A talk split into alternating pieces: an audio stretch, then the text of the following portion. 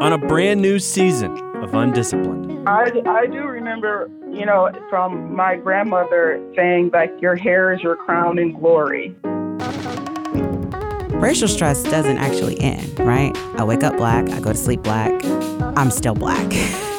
How could an all black team in the 1930s, during the Great Depression, during Jim Crow, go to an all white state, an all white town like Oshkosh, play, defeat their local all star team, leave safely, and get invited back?